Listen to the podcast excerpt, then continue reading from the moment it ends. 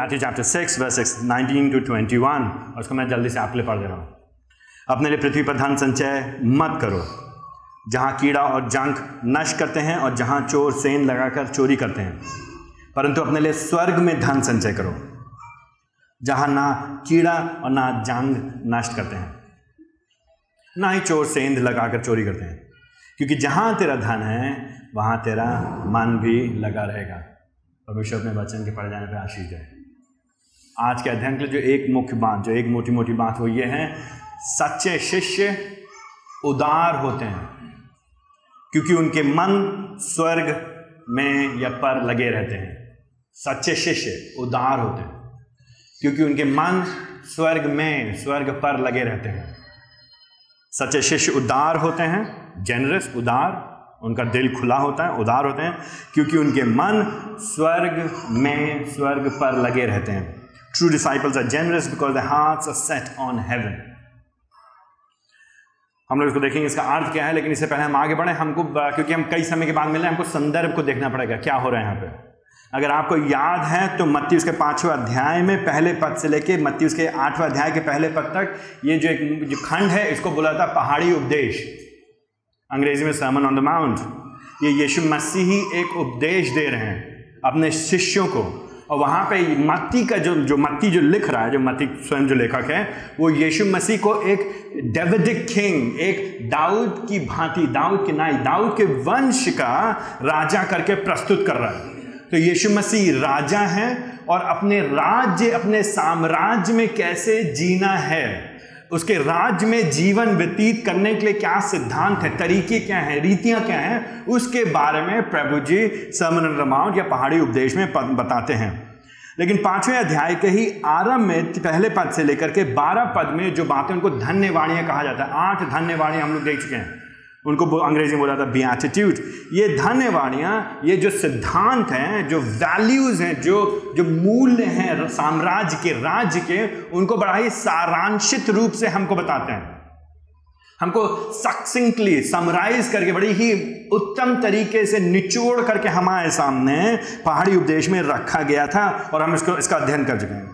पांचवा अध्याय उसके तीसरे पद से लेकर के बारह पद में ना सिर्फ़ यीशु मसीह किंगडम प्रिंसिपल्स राज्य के सिद्धांतों को संक्षिप्त रीति से हमारे सामने प्रस्तुत करते हैं, लेकिन उसके बाद तेरह पद से आगे, पाँचवें अध्याय के तेरह पद से आगे लेकर के यीशु मसीह इन सिद्धांतों को, इन मूल्यों को, इन बातों को और अधिक विस्तार से बताना आरंभ करते हैं।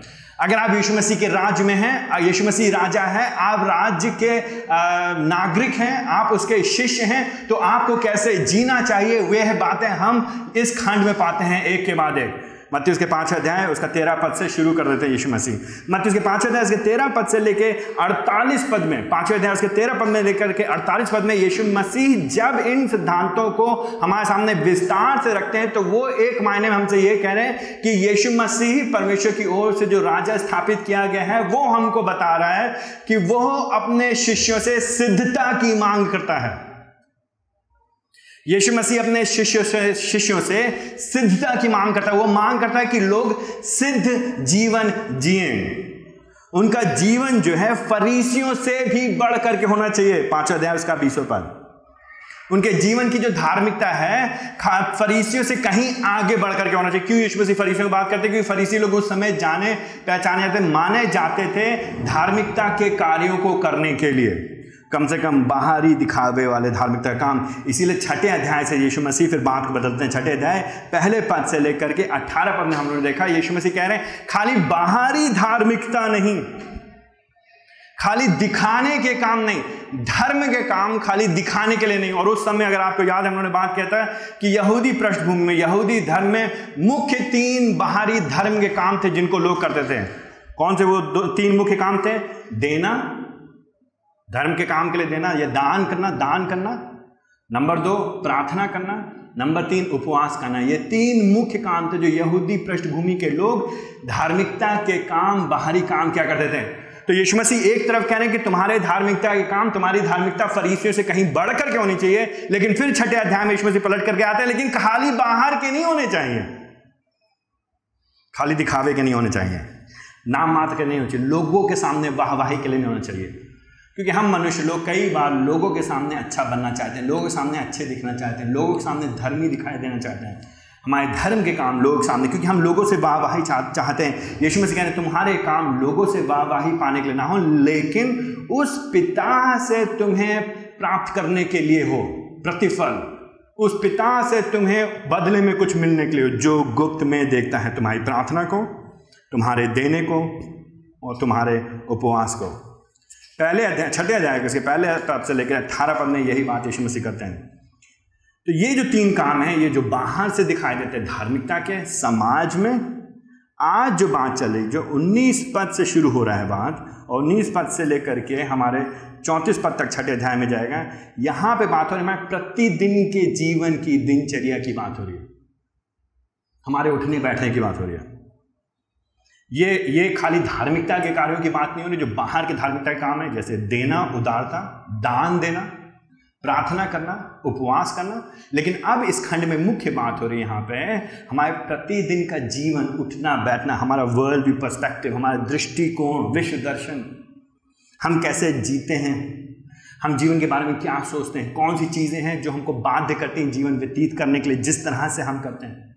इस खंड का, आज का जो खंड है छः पद से लेकर छः अध्याय के उन्नीस पद से लेकर आखिर तक चौंतीस पद तक की इस खंड का हमारे दिनचर्या से लेना देना है, जीवन यापन से लेना देना है, रोजी रोटी से लेना देना है, काम काज से लेना देना है, काम धंधे से लेना देना है, हमारे करियर से लेना देना है, हमारे पैसे से लेना देना है। और ये खंड बहुत महत्वपूर्ण है आई मीन परमेश्वर पवित्र आत्मा बार, मैं बार बार अक्सर कहता हूँ कि परमेश्वर पवित्र आत्मा बहुत बुद्धिमान है जानबूझ के उसने ये खंड दिया है, कुछ सोच करके दिया है। छठा अध्याय अट्ठा उन्नीस पद से क्यों आया है? क्योंकि छठा अध्याय पहले पद से लेकर अट्ठारह पद तक है। पहले पद से लेकर अट्ठारह पद ने धार्मिकता के काम बाहर से दिखाने के लिए नहीं, लेकिन अंदर से दिखाने के लिए हो। अंदर से हो, कोई देखने ना पाए, प्रभु जी खाली देखें। तो फिर लोग उसके बाद कहेंगे, ठीक है, मैं तो प्रार्थना कर लेता हूँ। ठीक है, मैं दान तो गुप्त में दे लेता हूँ। ठीक है, मैं मैं मैं उपवास तो कर लेता, किसी को नहीं मालूम। ये तो मेरे और परमेश्वर के बीच में और लोग कई बार उसका फ़ायदा उठाते हैं अपने मर्ज़ी से, अपने अनुसार जीवन व्यतीत करने के लिए। अपने फ़ायदे के लिए।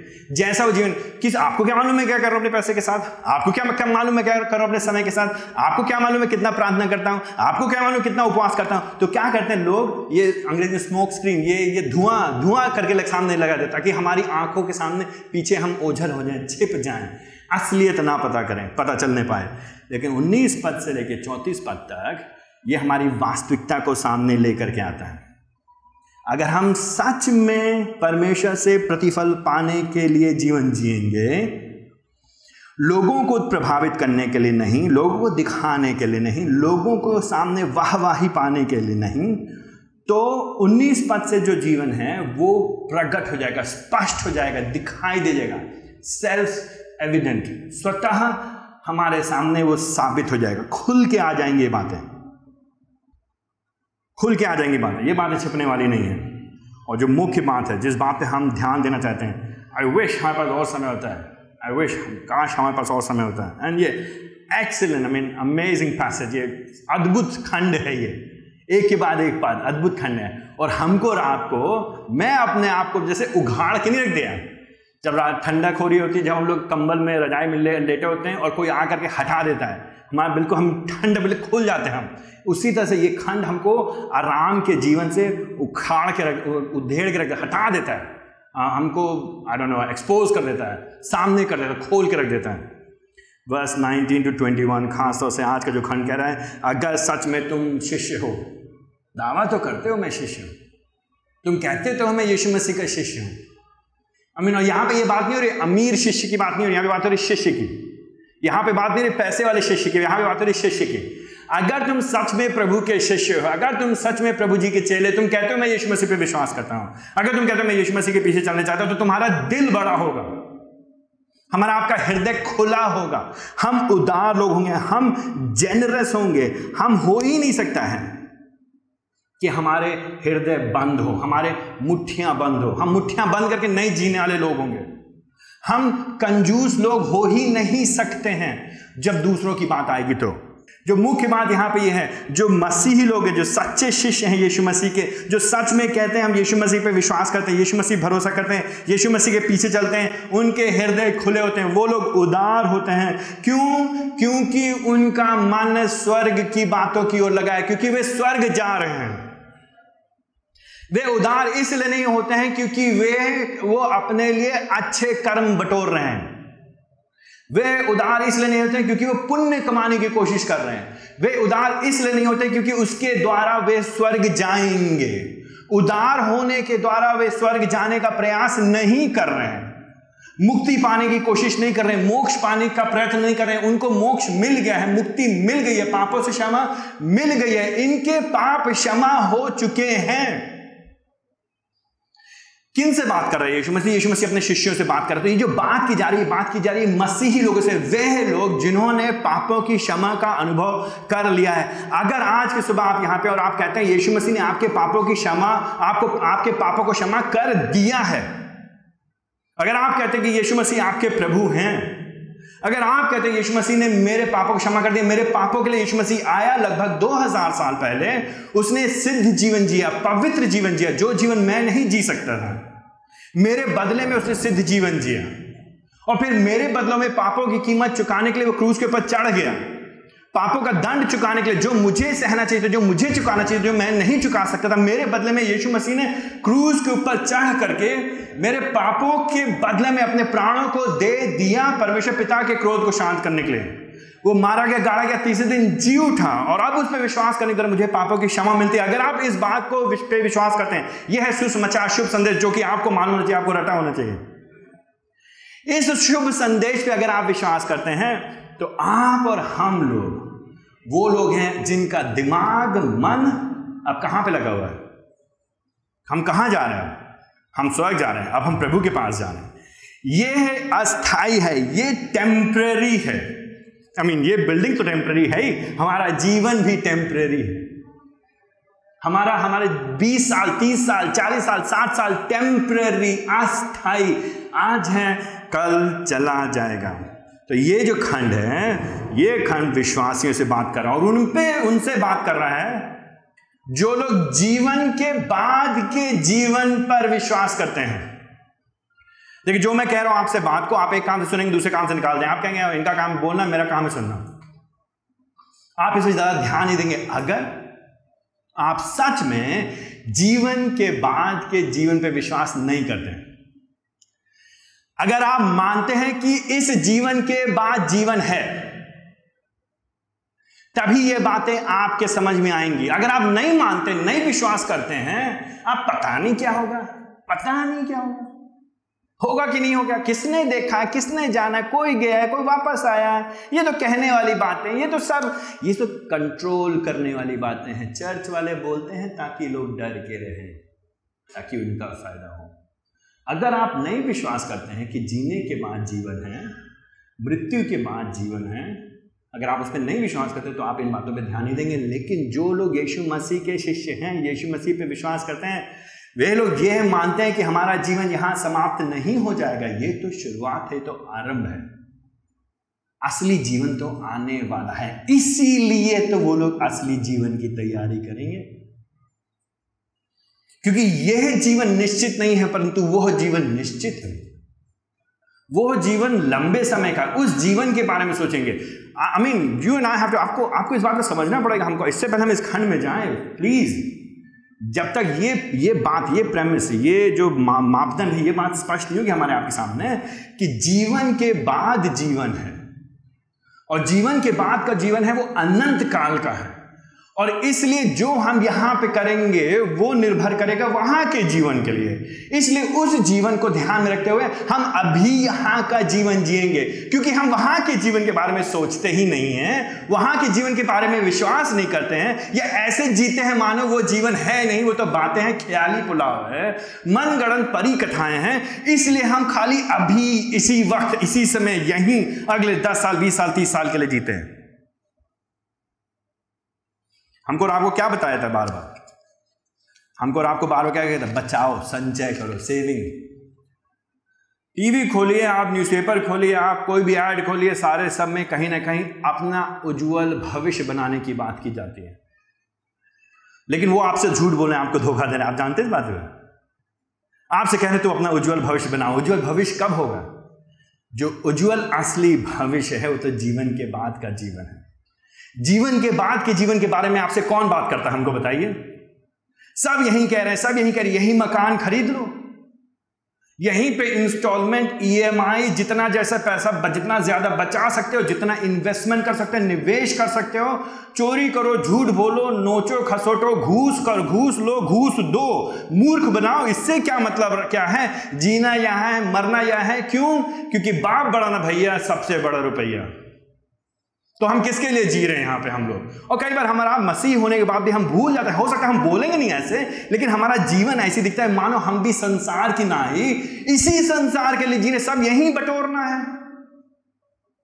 सब यही संचय करना सब यही रखना है। तो हम क्या कहते हैं सेव करो सेविंग करो सेविंग करो, बचाओ बचाओ, संचय करो, जमा करो, जितना जमा कर सकते हो। वे है बातें, जमा करने की बातें, यहीं पे लगाने की बातें, यहीं पे सब कुछ करने की बातें, मसीही लोगों को शोभा नहीं देती हैं। हम और आप जो मसीह लोग हमारी सोच फ़र्क है। क्योंकि हम जानते हैं क्योंकि हम जानते हैं परमेश्वर के राज में है। परमेश्वर का पुत्र यीशु मसीह हमारा राजा है, उसके राज में हम प्रवेश कर चुके हैं। तो उसके राज में जीने की रीतियाँ फ़र्क है, तरीके फ़र्क है, रास्ते फ़र्क हैं। हम अपने राजा के अनुसार जिएँगे। जो हमारा राजा हमसे कह रहा है, उसके अनुसार जिएँगे कि हमारी जो हमारी सरकार कहेगी, हमारे दोस्त लोग कहेंगे, हमारे समाज के लोग, समाज के लोग कहते हैं, पैसा बटोरो, सोना जमा करो। सब समाज के लोग कह रहे हैं, यहीं पे कर लो। और आप और हम पिछले छह महीने से हम लोग जब नहीं मिल पाए, ज़्यादातर आपने क्या समय व्यतीत किया सोचने के बारे में? सोचिए। जब आप हफ़्ते भर दूसरों से मिलते हैं, दूसरों से बात करते हैं, टीवी खोलते कुछ भी पढ़ते हैं तो आपकी आँखें, आपका दिमाग, आपका मन, आपके मित्र, आपके पड़ोसी, आपके रिश्तेदार क्या कहते हैं? क्या कर लिया तुमने अभी तक की? अगर सरकारी नौकरी कर रहे हैं तो कह रहे हैं, बस इतना ही पैसा, ऊपर ही कमाई कुछ नहीं। अगर प्राइवेट नौकरी कर रहे हैं, अरे बस, प्राइवेट नौकरी, सरकारी नौकरी नहीं। अगर सरकारी नौकरी कर रहे हैं, अरे प्रमोशन हुआ कि नहीं? अगर बिज़नेस करें, बस थोड़ा सा ही है, कब करोगे? मकान बना कि नहीं बना? अरे खाली एक ही मकान? अरे दो मकान क्यों नहीं? चार क्यों नहीं? अपने बच्चों के लिए क्यों नहीं बचाया? अपने नाती पोतों के लिए क्यों नहीं बचाया? बाइबल का सिद्धांत क्या है? वॉट डज द बाइबल से यीशु मसीह हमसे आपसे क्या कहते हैं? लिसन अगर आप यीशु मसीह नहीं जानते तो जो मेरी बातें हैं, आपके लिए बाउंसर गुगलिंग कोई फ़र्क नहीं पड़ेगा आपको क्या बोल रहे हैं? लेकिन अगर आप यीशु मसीह जानते हैं तो ये बातें आपके साथ रेजोनेट करेंगी, आपके दिमाग में आपसे बातचीत करेंगे, आपके हृदय के तारों को छुएँगे। यीशु मसीह क्या कहते हैं? छठे अध्याय उसके उन्नीस पद में। आई मीन क्योंकि यीशु मसीह के शिष्य स्वर्ग जा रहे हैं, उनका दिमाग स्वर्ग में लगा हुआ इसीलिए दैट्स वाई इसीलिए उन्नीस पद में, वह लोग पृथ्वी पर संचय नहीं करते हैं। इस खंड को ज़्यादा समझाने की ज़रूरत है नहीं वैसे हमको। इट्स सेल्फ एक्सप्लेनेटरी स्वतः स्पष्ट है। आप स्वर्ग जा रहे हैं। आई I मीन mean, आप स्वर्ग जा रहे हैं कि नहीं जा रहे हैं? तो आप क्या बोले? भैया अभी थोड़ी ना जा रहे हैं। अभी बीस साल तीस साल चालीस साल उसके बाद हाउ डू यू नो कैसे मालूम आपको चालीस साल के बाद आप जाएँगे? कैसे मालूम आपको? कैसे मालूम आप बीस साल के बाद जाएँगे? हाउ डू यू नो कैसे मालूम? आपको नहीं मालूम तो फिर क्यों आप ऐसे नाटक रचते हैं? मानो कि आप अगले पचास साल जिएँगे। क्यों हम और आप ऐसे घमंड में जीते हैं? मानो कि हम अभी मरेंगे नहीं। क्यों हम और आप ढोंग रचते हैं? जैसे कि हमारा जीवन हमसे लिया नहीं जा सकता है। कैसे मालूम? तो फिर हम क्यों ऐसे जीते हैं? मानो हम हमेशा तक जिएँगे। अपनी जवानी का घमंड है, अपने स्वास्थ्य पे भरोसा है। किस चीज़ पे भरोसा है? तो यहाँ पे यीशु मसीह कह रहे हैं, यहाँ पे जानबूझ के यीशु मसीह धन संचय करने के लिए मना कर रहे हैं। क्यों मना कर रहे हैं? क्योंकि ये भरोसे को दिखाता है, ये उद्देश्य को दिखाता है, ये योजना को दिखाता है, ये निर्भरता को दिखाता है। ये दिखाता है हम किसको प्राथमिकता दे रहे हैं, किस चीज़ से हम प्रेम कर रहे हैं, किस चीज़ के लिए जी रहे लोग किसके लिए जीते भैया? पृथ्वी पर धन संचय मत करो। क्या ना संचय करो, धन। यीशु मसीह इसको दो शब्दों में नहीं कह रहे, इसमें गड़बड़ी नहीं है इसमें कंफ्यूजन नहीं है। कोई कंफ्यूजन है? कोई भ्रम की बात है? कोई भ्रम की बात है कि नहीं? कोई भ्रम की is no confusion it's clear स्पष्ट, स्वतः स्पष्ट है। वेरी क्लियर यीशु मसीह कह रहे भैया, तुम इस पृथ्वी पे हो? टेम्परेरी ज़्यादा बटोरने के चक्कर में मत रहो। दिन, रात 24 घंटे, सातों दिन उठते समय पैसा, सोते समय पैसा। सपने में पैसा, यहाँ पे पैसा। वहाँ पे पैसा, कैसे पैसा, जैसे बटोरो, वैसे पैसा। जिधर देखो, उधर पैसा। पैसा ही पैसा हमारे और आपके दिमाग में चल रहा है। और यीशु मसीह कहते नहीं भाई, क्या करे? What are you doing I am yo मैं तुम्हारा राजा हूँ। मैं तुम्हारा राजा हूँ। तुम मेरी तुम मेरी प्रजा हो। तुम मेरे राज्य में आ चुके हो। तुम मेरी संतान हो। तुम मेरे पीछे चल रहे हो ना? मैं तुमको बताता हूँ, मेरे राज में तुम्हें जीना है तो मेरे राज में जीना है तो पैसे के लिए नहीं पीछे पड़ना है। धन संचय करने के लिए मेहनत मत करो। अच्छा ठीक है प्रभु जी, ठीक है, हम धन संचय करने के लिए मेहनत करेंगे। किसके लिए धन संचय मत करो? उन्नीस पद में अपने लिए। नहीं प्रभु जी, मैं अपने मम्मी पापा के लिए कर रहा हूँ, माता पिता के लिए। बुढ़ापे में उनका थोड़ा सा रिटायरमेंट अच्छा कर जाए उनका। नहीं, प्रभु जी, मैं अपने लिए नहीं कर रहा हूँ, अपने बच्चों के लिए कर रहा हूँ। क्योंकि बच्चों के लिए थोड़ा उनका भविष्य ठीक हो जाए। अगर मैं कुछ हो जाए, खुदा ना खास्ता कुछ हो जाए, अगर मैं कुछ हो गया तो कम से कम वो ठीक ठाक तो रहेंगे उनकी उनकी भलाई के लिए। प्रभु जी क्या कह रहे हैं? अपने लिए मत करो, ये सब बहाने हैं। आखिरकार तुम्हारे बच्चे और तुम्हारी माता पिता तुम्हारे ही हैं। तो हुआ क्या? अपने लिए। घूम फिर के कान इधर से पकड़ो, कान उधर से पकड़ो। आप बात किसके कर रहे हो? अपने लिए करो। अपने फ़ायदे के लिए, अपने स्वयं में। हम इतना स्व केंद्रित लोग हैं। मेरा परिवार ठीक हो, मेरे परिवार पे आँच नहीं आनी चाहिए। मेरे परिवार पे कुछ संकट नहीं आना क्यों हम पैसा जमा करते हैं? क्यों हम धन संचय करते हैं? क्योंकि हम सोचते हैं, अगर हमारे पास काफ़ी पैसा रहेगा तो कोई दिक्कत नहीं है। कोविड नाइन्टीन ने दिखा दिया जितना भी पैसा हो। कुछ नहीं हो सकता। है लोगों पास लाखों करोड़ों लोग रुपए थे। क्या हुआ? जब बीमार हुए अच्छे अच्छे अस्पताल, जगह नहीं मिली। जब जगह मिली तो अच्छे अच्छे डॉक्टर उनको बचाने नहीं पाए। आप दिल्ली में जाए दिल्ली की रिपोर्ट देखिए बड़े शहरों में ज़्यादातर जो लोग जिन लोग की डेथ हुई कोविड नाइन्टीन पढ़े लिखे अच्छे खासे पैसे वाले अच्छे घर के लोगों की कई लोगों की, की मृत्यु क्यों होगी? क्योंकि प्रभु जी ने उनका समय निर्धारित किया था। क्या उनका उनका पैसा उनको बचा सका? क्या उनका इंश्योरेंस जो हेल्थ प्लान था उनको बचा सका? उन्होंने लेके रखा था ना, महँगे महँगे हेल्थ इंश्योरेंस दो करोड़, तीन करोड़, चार करोड़, जितने भी करोड़ का इंश्योरेंस लेकर रखा था, फिर चाहे आप मैक मैक्स में जाइए, चाहे आप मेदांता में जाइए, चाहे अपोलो में जाइए, चाहे सरकारी में जाइए, चाहे आपको विदेशी डॉक्टर हो देशी डॉक्टर हो, जब प्रभु जी ने निर्धारित करके रखा तो आपके धन संचय करने से कुछ नहीं होगा। क्यों लोग धन संचय करते हैं? क्योंकि लोगों के अंदर डर लगता है। लोग सोचते हैं, अगर पैसा होगा तो हम ठीक रहेंगे। लेकिन प्रभु जी होगा तभी आप ठीक रहेंगे यहाँ पे और वहाँ पे। अपने ऊपर मत भरोसा करिए, अपने संसाधनों पे मत भरोसा करिए, क्योंकि हम और आप सोचते हैं, हम अपने संसाधनों से, अपने तरीके से अपने आप को बचाने पाएँगे। मुझे मालूम है, मुझे अपने परिवार की सुरक्षा कैसे करनी है ना? मैं सोचता, मैं चाहूँगा, जिस तरह से चाहूँगा, उस तरह से अपने परिवार को बचा लूँगा। यीशु मसीह यहाँ पे कह रहे हैं, नहीं भैया, पृथ्वी पे, यहाँ पे इस समय धन अपने लिए, अपने परिवार के लिए भी संचय मत करो, क्यों मत करो? क्यों मत करो? क्योंकि उन्नीस पद में यहाँ पे दो चीज़ें हो जाती हैं। यहाँ पे या तो चोरी हो जाती है, या तो जंक लग जाता है। या तो अपने आप स्वतः समय के साथ साथ रखे। तो ये पुराने समय की बात है 2000 साल पहले बैंक नहीं हुआ करते थे।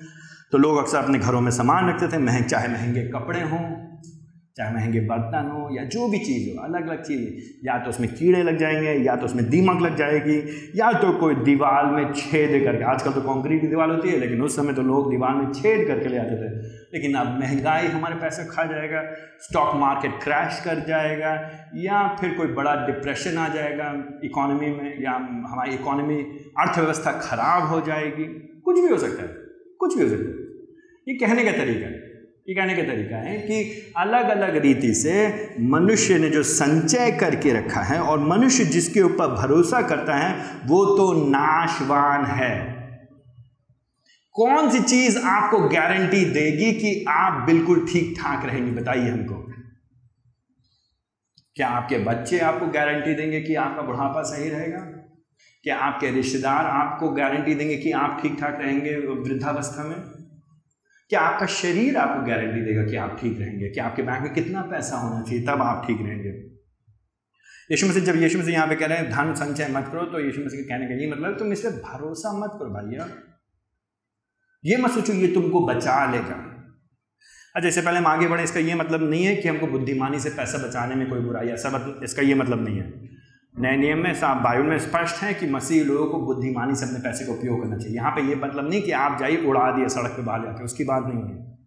यहाँ पे उसकी बात नहीं, पैसा बचाने के विरोध में नहीं है, बल्कि नीति वचन पढ़ेंगे तो नीति नीति वचन में चीटी का उदाहरण देते हुए प्रभु जी कहते हैं, देखो, चीटी से सीखो जो कठिन समय के लिए बचा करके रखती है। उसको सकारात्मक उदाहरण के रूप में हमारे सामने प्रस्तुत किया गया। लेकिन इसका जो यीशु मसीह यहाँ पे कह रहे हैं, अत्यधिक अत्यधिक इसके बारे में ऑब्सेशन दीवानापन, पागलपन, कुछ लोग होते एक एक रुपया जोड़ने में लगे रहते हैं। चाय भी नहीं बनाएँगे, क्यों? गैस खर्च हो जाएगी। ठीक है? वो कुछ भी नहीं करेंगे, कुछ भी पैसा किसी दूसरे को कभी अपने घर नहीं बुलाएँगे, अपने घर में पानी नहीं पिलाएँगे, क्योंकि उनका आरो घिस जाएगा उनका। अपने घर में किसी नहीं बुलाएँगे, क्योंकि उनकी कुर्सियाँ की जो नई पन्नी है, वो खराब हो जाएगी। अपनी कार कभी नहीं निकालेंगे, कभी किसी दूसरे को छूने नहीं देंगे अपना कोई सामान, कभी किसी के साथ बांटेंगे नहीं, खाली अपने तरफ़ रहेंगे, वो सजा के रखेंगे, उसी बात बहुत खुश रहेंगे कि 20 साल पुराना हो गया और कुछ नया करने आए हाय हमारे ऊपर, आपके ऊपर जब हम ऐसा करते हैं। नहीं, प्रभु ने हमको जो सम्मान दिए जो वस्तुएँ दी, जो चीज़ें हैं हमारे पास, जो संसाधन है, उनको हमें उपयोग करना है, निवेश करना है दूसरों के लिए। अपने लिए बचा कर रखने के लिए सुंदर रखने के लिए नहीं है यहाँ पे। इस चीज़ क्यों हम, और हम क्यों बचाते क्योंकि हम उदार नहीं है, क्योंकि हम कंजूस लोग हैं, क्योंकि हम मतलबी लोग हैं, क्योंकि हम स्वार्थी क्योंकि केवल हम अपना फ़ायदा चाहते हैं, केवल मेरा काम नहीं, हम दूसरों की सहायता नहीं करना मांगते बहुत पहले हमने एक प्रचारक को उदाहरण देते सुना था, जो मसीह लोग हैं, हम लोग जमाखोर लोग नहीं हैं। जमाखोर समझते ना जो लोग क्या करते हैं, जब आलू सीज़न नहीं होता है, आलू की उगाई होगी तो वो धर लेंगे।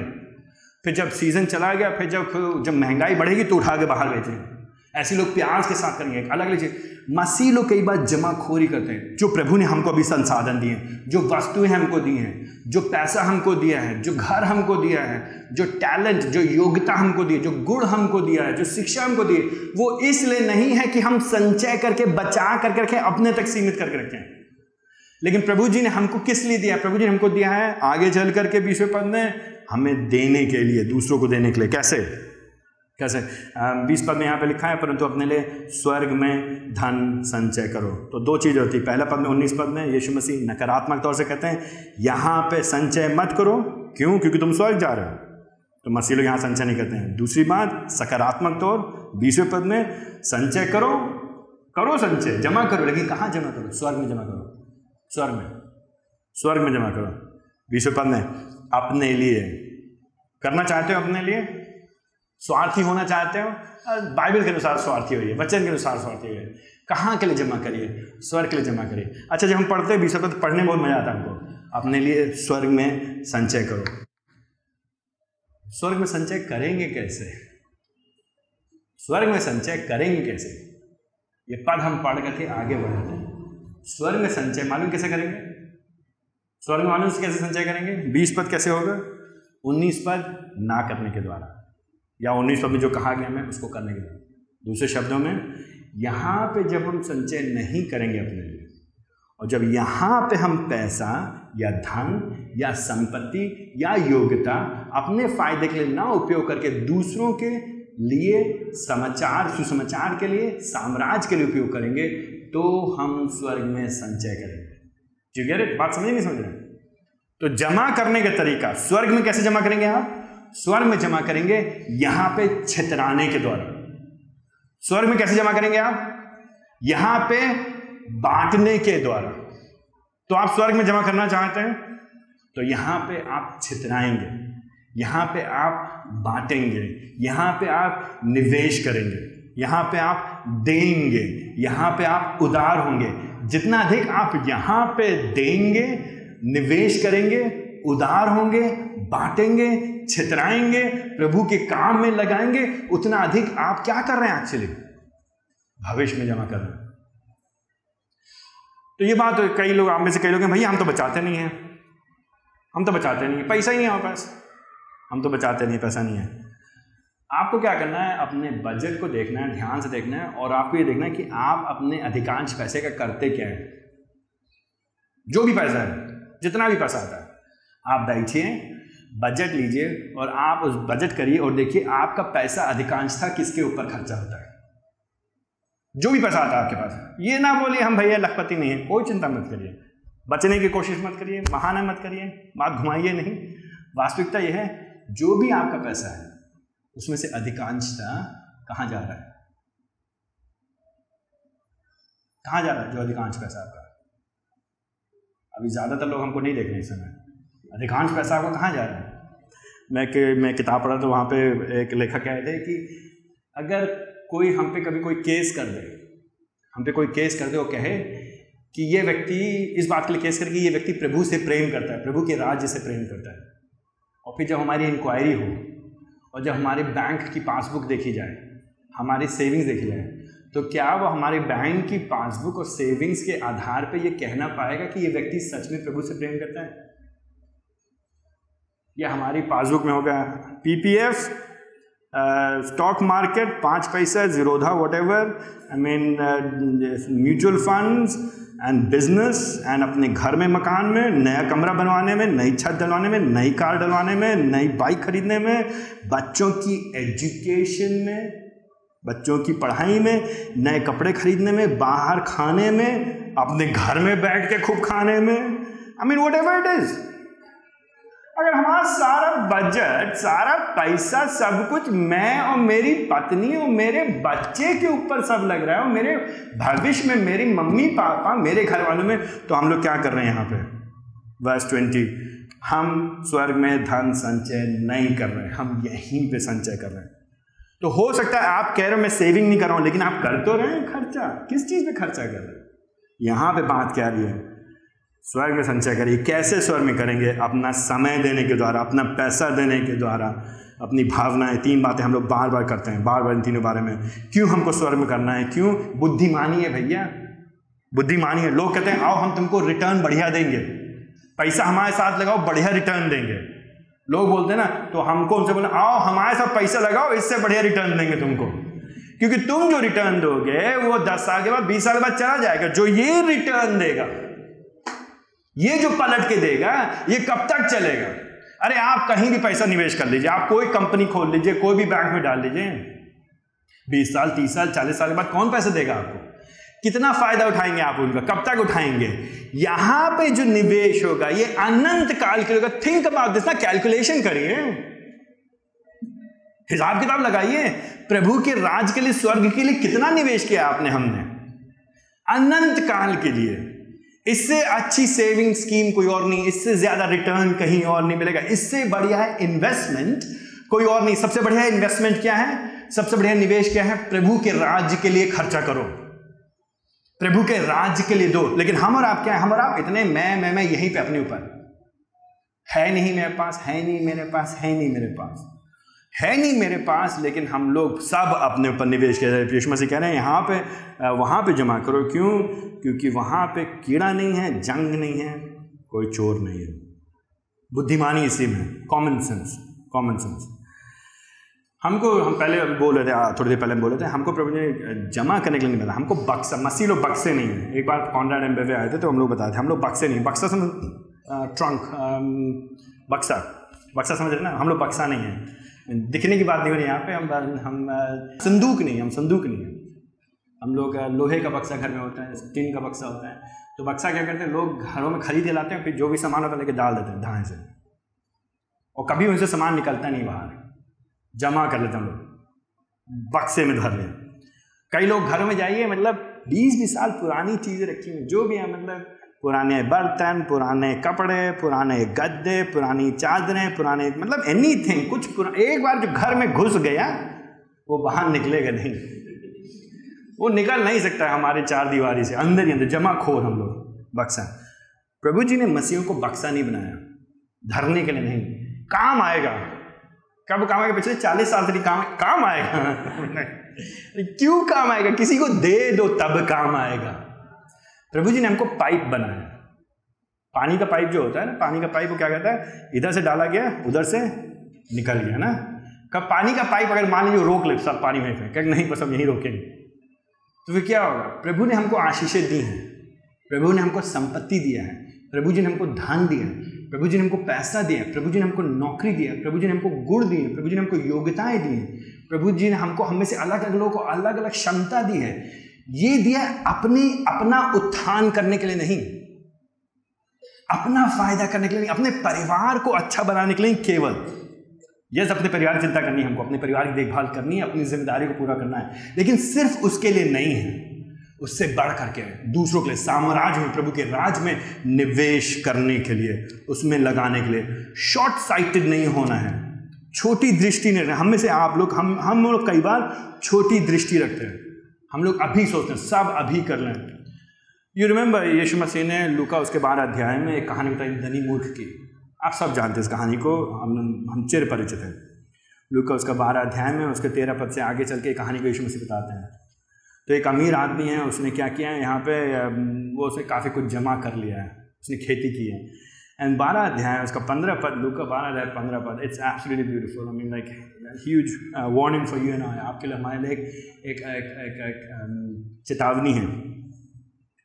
उसने उनसे कहा सावधान हर प्रकार के लोभ से सतर्क रहे हर प्रकार के लोभ से। क्योंकि संपत्ति की अधिकता होने पर किसी का जीवन उसकी संपत्ति पर निर्भर नहीं होता है। आई मीन यीशु मसीह, मालूम आपको, नए नियम में यीशु मसीह ने पैसे के बारे में जितना बात किया, उसने दूसरे विषय के बारे में नहीं बात किया। बहुत बात किया यीशु मसीह ने पैसे के बारे में। और बार बार यीशु मसीह पैसे के बारे में बात करते हैं। और जब यीशु मसीह पैसे के बारे में बात करते हैं तो ये नहीं कहते मेरे पीछे आओ, मैं तुमको पलट के बहुत दूँगा। यीशु मसीह ये नहीं कहते कि तुम सौ रुपये दो तो तुमको हज़ार रुपए मिल जाएँगे। वो झूठी शिक्षा है। वो ढोंगी लोग पाखंडी लोग धोखेबाज लोग हैं। उनके चक्कर में ना पड़े।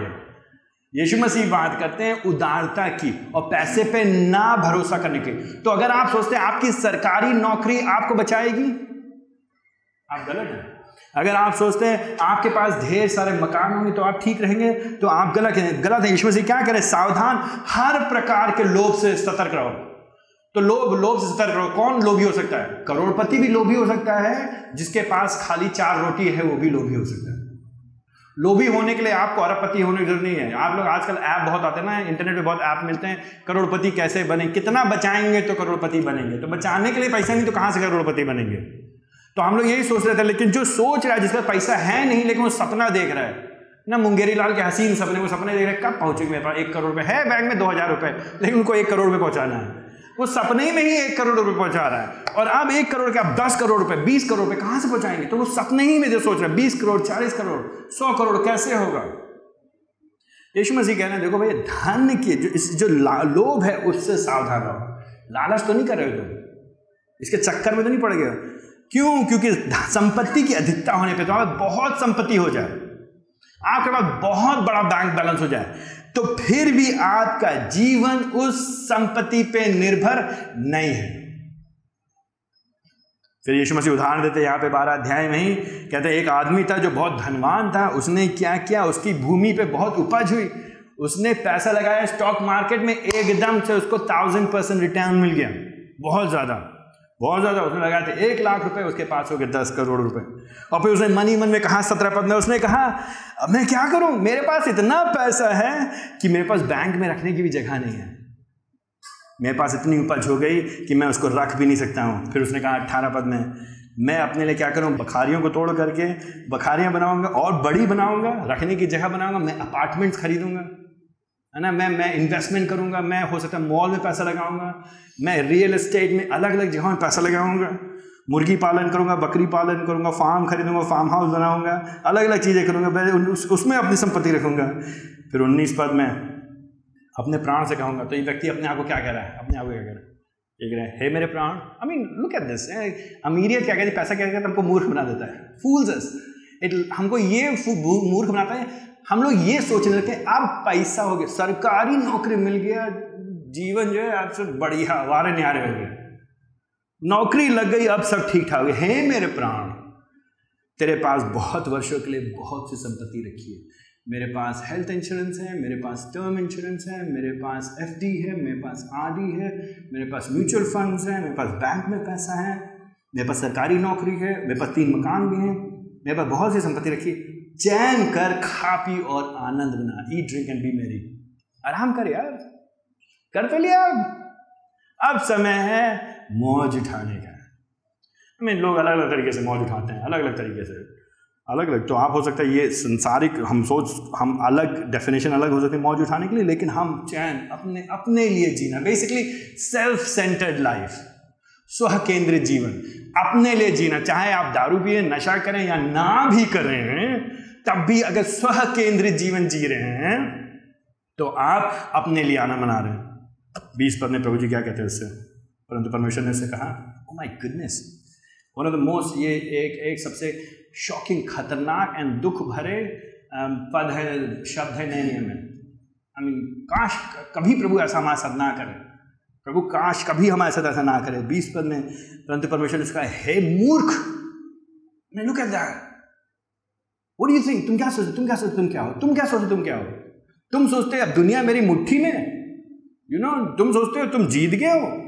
ना डर के आगे जीत है, अब हमने कर लिया, सब कब्जा कर लिया, हम आ गए बन गए, पहुँच गए you arrive you reached you made it तुमने कर लिया है।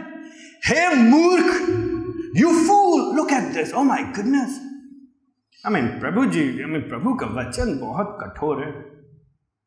प्रभु का वचन हमारे हृदय पर पत्थर की तरह मारता है। हम और आप सोचते हैं, हम अकलमंद हैं, लेकिन प्रभु जी के सामने हम और जब हम प्रभु पे भरोसा नहीं करके संसार पे भरोसा करते अपनी शक्ति, अपने औहदे, अपने पैसे, अपनी योग्यता, अपने गुण, अपनी कमाने की क्षमता पे, अपने स्वास्थ्य पे कि मैं कर लूँगा, मैं बना लूँगा, मैं बचा लूँगा, मैं सुरक्षित रखूँगा, मैं सब कुछ बढ़िया रखूँगा। प्रभु जी कहते आज ही रात नॉट टुमारो कल नहीं भैया।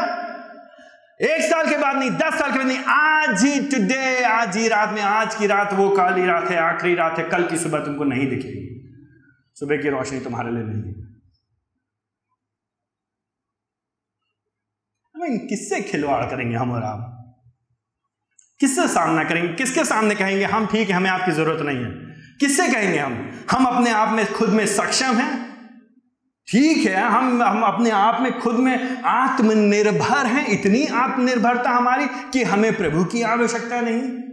वो प्रभु जिसने अपने पुत्र को हमारे लिए इस संसार में भेज दिया, जिसने हमारे बदले में सिद्ध जीवन जिया, जो हमारे बदले में क्रूज पे चढ़ गया, मारा गया, गाड़ा गया, तीसरे दिन जी उठा ताकि उसके ऊपर विश्वास करने द्वारा हमको अनंत जीवन मिले, मरने के बाद का जो जीवन है, अनंत काल का जीवन दे मिले, वो जीवन जिसने हमें दे दिया, उसकी हमें आवश्यकता नहीं, उसके लिए नहीं जिएँगे, उस पर हम भरोसा नहीं करेंगे, किसके लिए जिएँगे? खुद के लिए जिएँगे। स्वयं के लिए यहाँ बनाएँगे सब कुछ, अपना आशियाना यहीं बनाएँगे, अपना डेरा यहीं डालेंगे हम।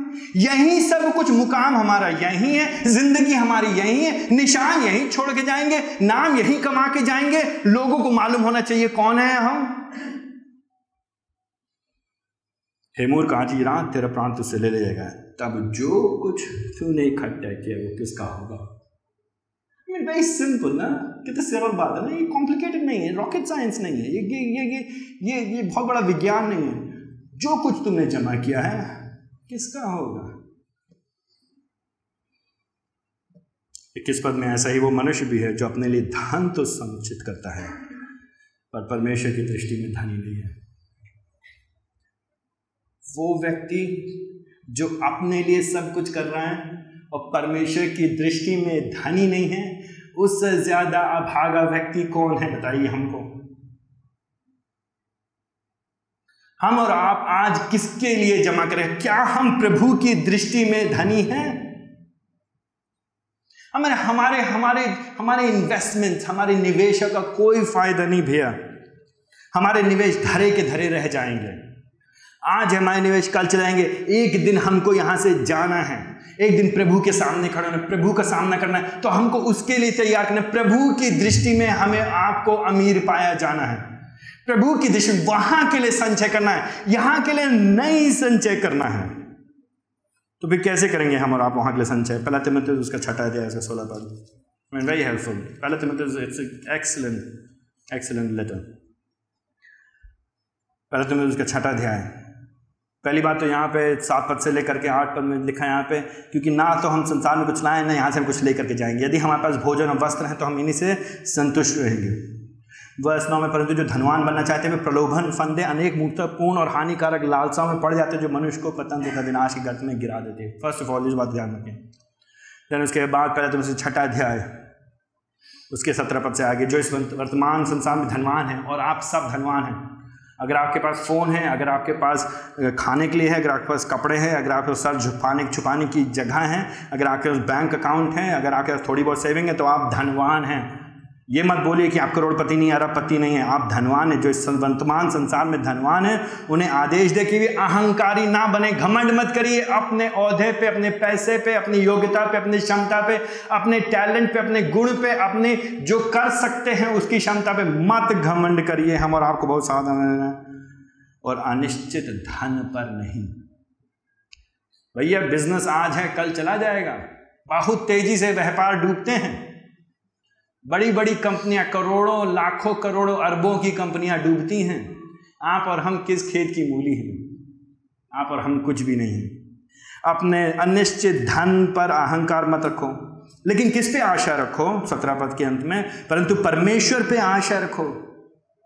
जो हमारे सुख के लिए हम लोग वैरागी नहीं है, हमें खाना खाने में, कपड़े पहनने में, अच्छे रहने में कोई बुराई नहीं है। हमारे सुख के लिए प्रभु जी हमको बहुत तायत से देता है और हम उसको हम धन्यवाद देते हैं। लेकिन अट्ठारह में अगर आपके पास है, आपके पास खाने के लिए, आपके पास कपड़ा है, आपके पास रहने के लिए, आपके पास पैसा है तो आपको करना क्या है अट्ठारह पद में? और भविष्य के लिए संचय नहीं करना, कंजूस नहीं होना है, लेकिन अट्ठारह पद में उन्हें आदेश दो कि क्या करें? वे भले कार्य करें। भले कार्य में धनी बने, भले कार्य में धनी बनिए। दानशील और उदार हो। दानशील, दीजिए। आई मीन दीजिए भाइयों प्लीज़ गिव बांटिए। छितराइए बिखेरिए, लोगों के जीवन में निवेश करिए, दीजिए दूसरों को। क्या तो जोड़ जोड़ करके बनाते हो अपने लिए? बहुत पैसा, भाई, जवान लोग बोलते पैसा नहीं है। जो, जोड़ जोड़ करके फ़ोन खरीदेंगे महँगे वाला, बीस हज़ार रुपए का। क्यों?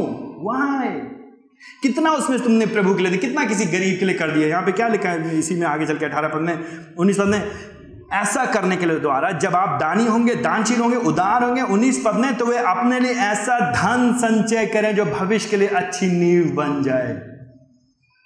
कैसे आप धन संचय करेंगे भविष्य के लिए? कैसे आप स्वर्ग में धन संचय करेंगे? धन आप स्वर्ग में संचय करेंगे यहाँ पे लोगों को देने के द्वारा। यहाँ बांटने के द्वारा। यहाँ प्रभु के कार्य में निवेश करने के द्वारा। यहाँ खर्चा करने के द्वारा, यहाँ व्यय करने के द्वारा, यहाँ योजनाबद्ध तरीके से और कभी कभी स्पॉन्टेनियसली बिना सोचे हुए दे देने के द्वारा, अपनी जेबें खाली करने के द्वारा। कई बार आप लोग साथ हुआ होगा ना, जब आप बाज़ार गए होंगे, आपने कुछ खरीद के लाए होंगे, फिर बाद में कह रहे यार, फालतू में खर्चा कर दिया। होता ना कई बार? कभी आपके साथ ऐसे यार, फालतू में मैंने पैसा दे दिया। कभी आपने बोला है किसी को? यार, फालतू में मैंने दान दे दिया। फालतू मैंने प्रभु को ज़्यादा दे दिया। पहली बात, अगर आप ऐसा सोचते हो तो गलत सोचते हैं। नंबर एक। नंबर दो, आप में से अनेक लोग, हम में से अनेक लोग जिन्होंने कभी ऐसा सोचा नहीं है। क्यों? क्योंकि हम करते ही।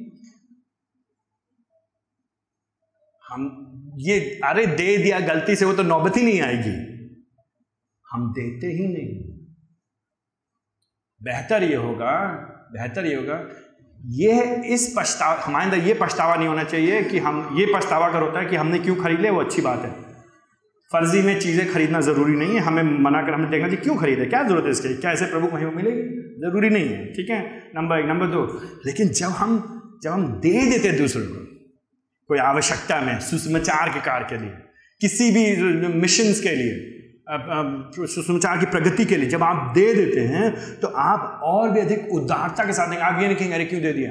आप मन मार के नहीं देंगे। परमेश्वर हर्ष से देने वाले से प्रसन्न होता है। And we give and we give और हम देते रहते हैं, और हम और देते हैं, और हम अपनी कमी में देते हैं। हम अपने, ज़्यादा में नहीं अपनी कमी में, आप आप लोग जानते हैं ना, कुरंतियों की चिट्ठी लिखते हुए पॉलिस जब बात करते हैं मकिदोनी कलिसा के बारे में, वहाँ के लोग कहते हैं कि उन्होंने अपने दरिद्रता में, घोर दरिद्रता में जब वो लोग बहुत गरीब थे, ज़्यादा नहीं थे, जब वो अरबपति नहीं थे अरबपति थे तो एक लाख रुपए निकाल देते कौन सी बड़ी बात होगी? नहीं नहीं, जब वो बहुत गरीबी में थे। उस विधवा के बारे में यीशु ने बात किया जिसने ला करके वो दो दमड़ियाँ ला के डाल दी, उसने जो कुछ है सब उठा कर उसने दे दिया। अपनी गरीबी में देने के द्वारा। हम पृथ्वी पर नहीं, लेकिन स्वर्ग में हम संचय करते हैं। इक्कीस पद में यीशु मसीह इस पूरी बात को एक निचोड़ते हैं। बात को निचोड़ते हैं, वो कहते हैं, क्या कहते हैं यहाँ पे? जहाँ तेरा धन है, वहाँ तेरा मन भी लगा रहेगा। ये बड़ी विचित्र बात है ना, जहाँ तेरा धन है, वहाँ तेरा मन भी लगा रहेगा। हमारा धन कहाँ पे है? हमारा धन यहाँ पे है। तो हमारा मन कहाँ लगा रहता है? हमारा मन यहाँ पे लगा रहता है। हमारा धन कहाँ नहीं है? स्वर्ग में हमने जमा ही नहीं किया तो हमारा मन क्यों लगा रहेगा? तो हम स्वर्ग में अपना मन कैसे लगाएँगे? स्वर्ग में अपना धन कैसे, मन मन कैसे लगाएँगे? आई मीन ये जो क्वेश्चन है ना, पहले अंडा, फिर मुर्गी, पहले अंडा, फिर मुर्गी, कैसे होगा? पहले अंडा आएगा, पहले मुर्गी, क्या आएगा? आई मीन डू इट कैसे आपका आपका मन जो है, स्वर्ग में कैसे लगेगा? देने के द्वारा। तो शुरू कर दिए, रुकिए मत। भैया, मन ही नहीं करता है। मन करने के लिए मत रुकिए। क्या करिए? दीजिए। कब दीजिए? अभी दीजिए। जब आप अभी देंगे तो आपका मन खुलेगा। तो ये क्या चीज़ है ना, जो बेसिकली आपके जीवन के, आपके बैंक बैलेंस आपका बजट आपके खर्चे, आपका पैसा कहाँ कहाँ जा रहा है, वो दिखाता है आपका मन कहाँ। अगर आप सारा पैसा अपने ऊपर मतलब ब्यूटी पार्लर में, अपने बालों में, अपने कपड़ों में, अपने फ़ैशन में, अपने मतलब जो भी अपने ऊपर लगा रहे हैं तो मतलब आपका मन कहाँ ये मेरा शरीर किसी से ठीक ठाक रहे। कोई बुराई नहीं है, अच्छे दिखने में कोई बुराई नहीं, अच्छे दिखिए प्लीज़ उसमें कोई बुराई नहीं है।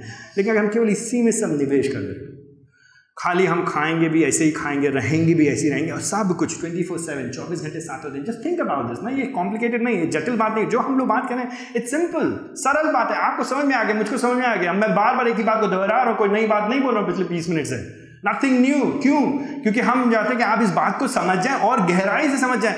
अगर मेरा पैसा, मेरा बजट मेरे महीने का खर्चा, मेरा उठना बेटा सब कुछ मेरे मेरे ऊपर जा रहा है तो भाइयों, बहनों, क्यों? तो मैं आपको एक व्यवहारिक काम दूँगा। चर्च जब हम लोग संगति खत्म होगी, आप वापस घर जाएँगे। पति पत्नी लोग प्लीज़ पति पत्नी को प्लीज़ जो भाई लोग कहने दूसरे भाई के साथ, जो बहनें जो जिनकी शादी नहीं, बहनें लोग आपस में प्लीज़ बैठिए और बात करिए एक दूसरे से। आई मीन आप अपने पति अपने पत्नी पत्नी से पत्नी लोग अपने पति से परिवार में बैठ के बात करिए और अपना बजट का एनालिसिस करिए विश्लेषण करिए। और सोचिए कहाँ खर्चा कर रहे हैं मैक्सिमम अपना पैसा। शर्मिंदा नहीं हो गए तो आप बताइएगा हमको। आई I मीन mean, हम लोग ने क्या किया? हम लोग ने दस परसेंट बहुत हम लोग बहुत चालू क्रिश्चियन लोग बहुत चालू मसीह लोग बहुत चालू हम लोग टेन परसेंट बाँध दे टेन परसेंट करके निकल लेते तेज़ी से। टेन परसेंट दे दो उसके बाद छुटकारा मिला बस अब मौज अपना जो चाहो वो करो। जो चाहो वो करो। आपने बच्चों के लिए बजट बनाते टेन परसेंट दूँगा, उसके ऊपर नहीं लूँगा एक रुपये करते क्या नहीं आप? करिए अपने बच्चों पे। टेन परसेंट हो गया, ऐसा बिस्किट वापस करो, याला। ये ये ये नहीं चलेगा, आज नहीं खाओगे। अपने ऊपर लगाते हैं टेन परसेंट ठीक है, इस महीने ठीक हो गया, नहीं नहीं खाएँगे, दाल नहीं पिएँगे, पानी पिएँगे टेन परसेंट से ज़्यादा खर्चा होगा खाने पर तो वहाँ प्रभु के काम के लिए क्यों? सुसमाचार के लिए क्यों? दूसरों के लिए क्यों? गरीबों की सहायता के लिए क्यों नहीं? क्यों नहीं? बड़ी व्यवहारिक बात है यहाँ पे। जहाँ तेरा धन है, वहाँ तेरा मन लगे। कई लोगों तो जो जो बहुत पैसा जमा कर लेते जैसे जैसे उनकी मौत पास आने लगती बेचारे बहुत हैरान होने लगते हैं। मतलब जान अटकी हुई है। छोड़ नहीं पाते शरीर को। क्यों? पैसा इतना जमा करके रखा है। अब वो प्लानिंग करें कैसे लेके जाएँगे? उनको मालूम है नहीं ले जा सकते हैं। लेकिन फिर भी आई मीन कई बार कभी मिले, कभी अस्सी साल के आदमी से नब्बे साल के आदमी से बैठ के पैसे गिन रहे हैं। अपने बैंक की पासबुक देख रहे हैं अस्सी, सत्तर साल के लिए तो क्या करोगे इसका? ना तुम्हारे कोई शौक, ना तुम खा सकते, क्योंकि तुमको शुगर इतनी है, तुम्हारा बीपी इतना हाई है, तुम्हारे पाचन शक्ति बेकार हो चुकी है। ना तुम सो पाते हो, ना तुम कुछ देख पाते हो, तुम टीवी भी नहीं खरीद सकते, तुम्हारी आँखें भी नहीं काम करी कान भी नहीं काम करे, लेकिन फिर भी पैसा बचा के रखे होता क्या है धीरे धीरे पैसा हमको क्या करता है? अपना गुलाम बना लेता है। कोई नहीं कहता कि मैं पैसे की सेवा करूँगा। कोई शुरू नहीं करता कि पैसा मेरा मालिक है। क्या बहुत कमी लोग होंगे जो, शुरू हम कहते हैं, पैसा मैं लूँगा ताकि पैसे से मैं कुछ करूँगा।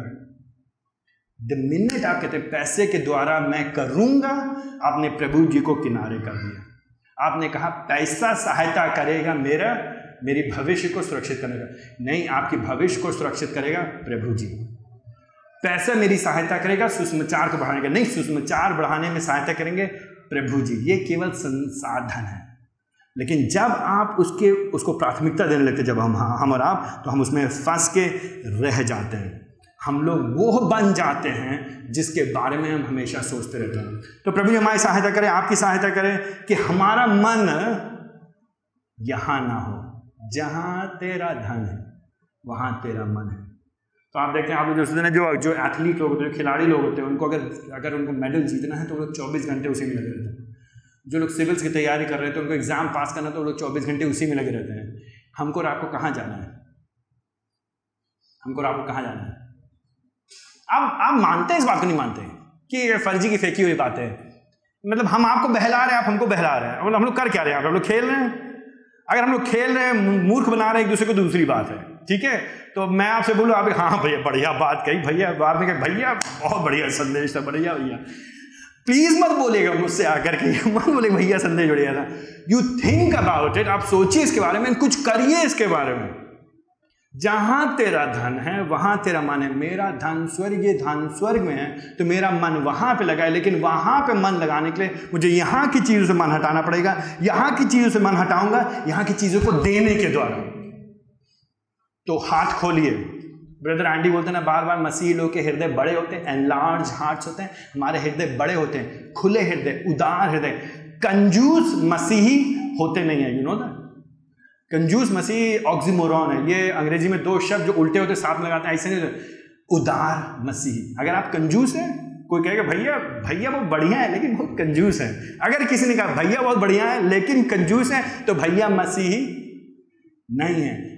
हम मसीह लोग उदार मसीह हैं, क्योंकि हमारा मन स्वर की बातों में लगा हुआ है। तो फिर फिर से, अंत में, जब आप यहाँ से जाएँगे तो आपको क्या करना है? तीन बातें, हर बार की तरह, तीन बातें। वेरी सिंपल आपको जानते हैं उनको तीन बातें, परमेश्वर के राज में निवेश करिए अपने पैसे के द्वारा।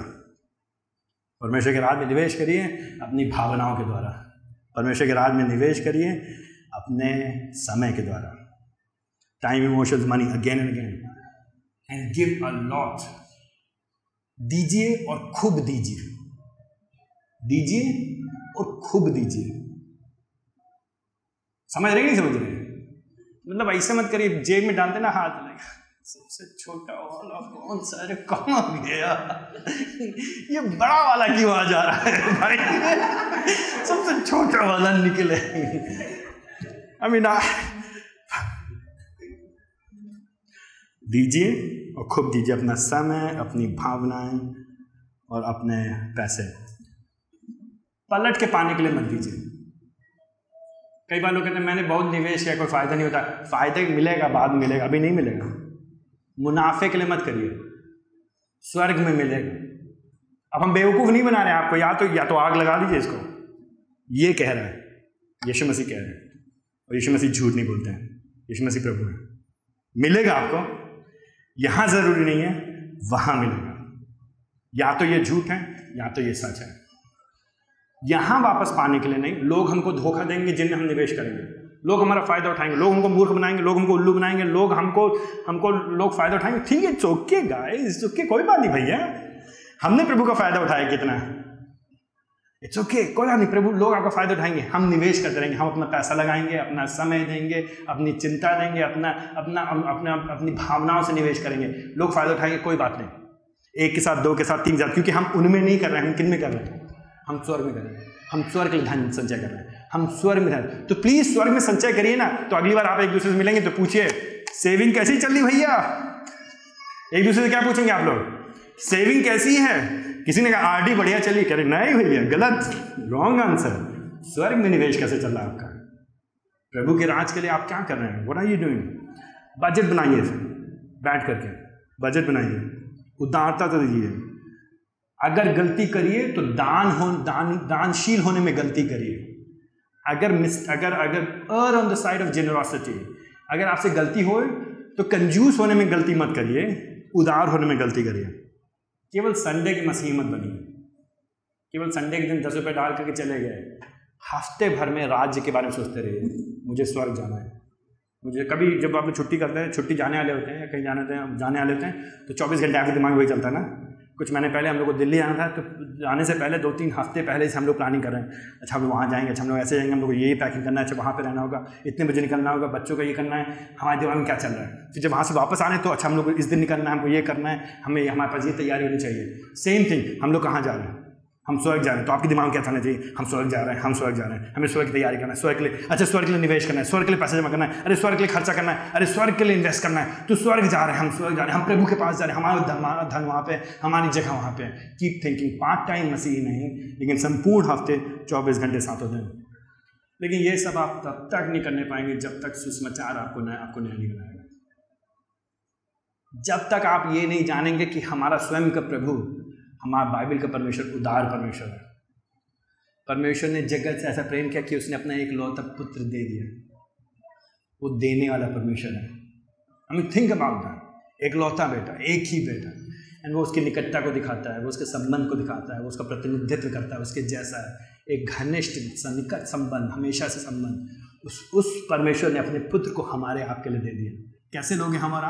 अच्छे लोग नहीं हैं। लायक नहीं हैं, नालायक लोग हैं। तो जब हम और आप उस परमेश्वर को देखते हैं और उसके पुत्र को देखते हैं, जिसने अपने जीवन को हमारे लिए दे दिया, जब हम उस बात को समझ जाते हैं तो हम फिर उसके जैसा बनना चाहेंगे।